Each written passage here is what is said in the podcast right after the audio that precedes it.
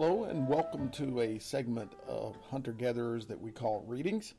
Um, most of us who hung out with Hunter ended up reading uh, aloud, usually his own work, uh, sometimes, many times, other people's.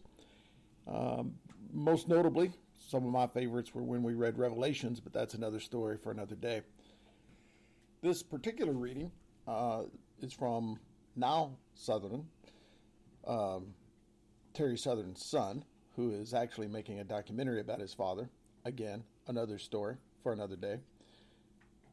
This has to do with writers and drinking, which is near and dear to uh, the Gonzo heart, of course. And now we'll read uh, Terry Southern. Terry Southern, it should be noted, is widely credited with writing the first new journalism article. And while Gonzo, of course, is not new journalism, they do hang out together. So, uh, with no further ado, here's Nile Southern with uh, reading of his uh, father's work. And uh, you're going to uh, grace us with a, uh, you know, Hunter and I talked a gazillion hours about getting the lead right. Mm-hmm. It was like that was one of the journalism things, and you're about to treat us to one of the better lead paragraphs in the history of the new journalism. And, and you know, you could argue it's the first paragraph of new journalism, couldn't you? That's a wonderful way to put it. That's really great. So this is the opening paragraph of Twirling at Ole Miss, and it's published Esquire February 1963. And again, the setup is that an editor there, David Newman, thought it'd be fun to send Terry, who, you know, is this pretty sophisticated Texan, actually, who had this whole history in Paris and numerous novels and you know, was about to get into movies, uh, to send him to the baton to the baton twirling institute eh, at Ole Miss for the summer. Uh, and this is the summer before they admitted or were, were to admit James Meredith, who would be the first African American, you know, uh, law student. And so it was, uh, you know, pretty tense times in the country and specifically there at Ole Miss. In an age gone stale through the complex of bureaucratic interdependencies, with its tedious labyrinth of technical specializations, each contingent on the next, and all aimed to converge into a single totality of meaning, it is a refreshing moment indeed when one comes across an area of humor, an area of human endeavor absolutely sufficient unto itself pure and free, no strings attached, the cherished and almost forgotten l'art pour l'art, l'art pour l'art, sorry, you know, art for art. Such is the work being carried forward now at the Dixie National Baton Twirling Institute down at the campus of Ole Miss, a visit to which is well worthwhile these days if one can keep one's wits about. So sorry for the, but it's l'art pour, you know, it's the French l'art, l'art pour l'art. And I have to say that when I went to interview uh, Lewis Lapham for the film that I'm making about Terry, his uh, literary editor at Harper's talked to me a little bit and said, you know, I, I tell new writers here when they ask me what's a good opening, uh, what can I look at that's a good example, show them the opening of Twirling at Ole Miss. So that was really nice to hear. So I have a piece that Terry wrote that kind of uh, adopts a little bit of the Hunter S. Thompson tinge. It's called Drugs and the Writer. I think Big Chuck Bukowski, if that indeed is his name, is probably right that that drink drink that drink brings good luck to writers. God certainly knows it brings warmth and companionship to an otherwise absurdly forlorn situation. Faulkner always liked to say, A writer without a bottle of whiskey is like a chicken without a goddamn head. And Hemingway, of course, enjoyed nothing more than eulogizing the, quote, godly brothers Gordon for hours on end. Joyce would knock back a whopper at every opportunity. In fact, one would be hard pressed to name more than five writers of first account who were not drinkers. For whatever reason, this does not appear to be the case with women.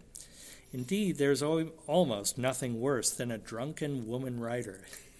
Exceptions abound up to a point.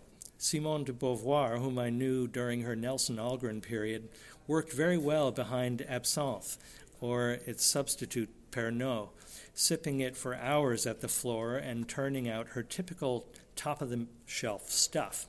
But whenever Nels got her on to Boilermakers, she would soon be totally wrecked and start singing Piaf.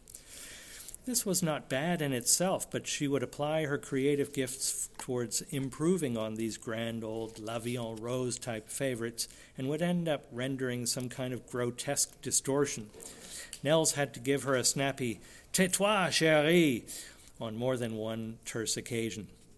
Dot Parker was no stranger to the grape, nor indeed to the double belt by all accounts.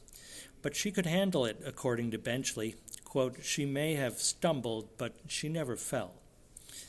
And there's every reason to begin, uh, and there's every reason to believe she did some of her best work under the steadying influence of a certain Monsieur Courvoisier, VSOP.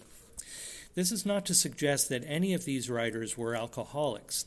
I don't believe that a serious writer is in danger of becoming an alcoholic because, after a certain point, one would not be working behind it, but directly in front of it, at peril of getting wiped out blotto, thereby defeating its purpose, which is, after all, motivational, and as a hedge against the desolation of such a lonely endeavor. Good writers have so much, dare one say, beauty and excitement to come back to that they are not likely to go very far afield for any great length of time. It may be that addiction to alcohol exists among writers only as a psychological painkiller for the manqué, that is, you know, the, the ones who are poseurs, who had set great store by the potential ID value of it. I think this may be said for other recreational drugs as well, with the notable exception of heroin, the effect of which is to reduce everything to a single glow where it is no longer a question of doing or becoming, one is. A difficult package for anyone to resist. Almost no one kicks a major junk habit, only super artists whose work is even stronger than the drug itself. Burroughs and Miles Davis are rather obvious examples. Mere mortals, however, beware. But as Dr. Leary advises, uh, don't just say no, say no thanks. yeah. You love that. I, I, didn't realize that led with uh, Bukowski. Yeah, right. Yeah. what a character! Wow. Oh yeah, I love that. Yeah. I love the Bukowski stuff. And thank yeah. you. That's what that was. Wonderful. Cool. Thank you.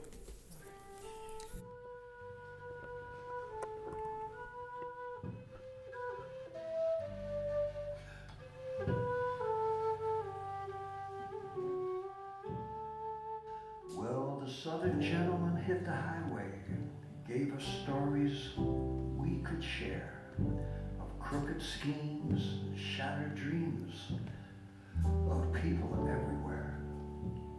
Wrote of whiskey screams and motel rooms where no one seemed to care. Road of deep, dark, secret places, made us feel that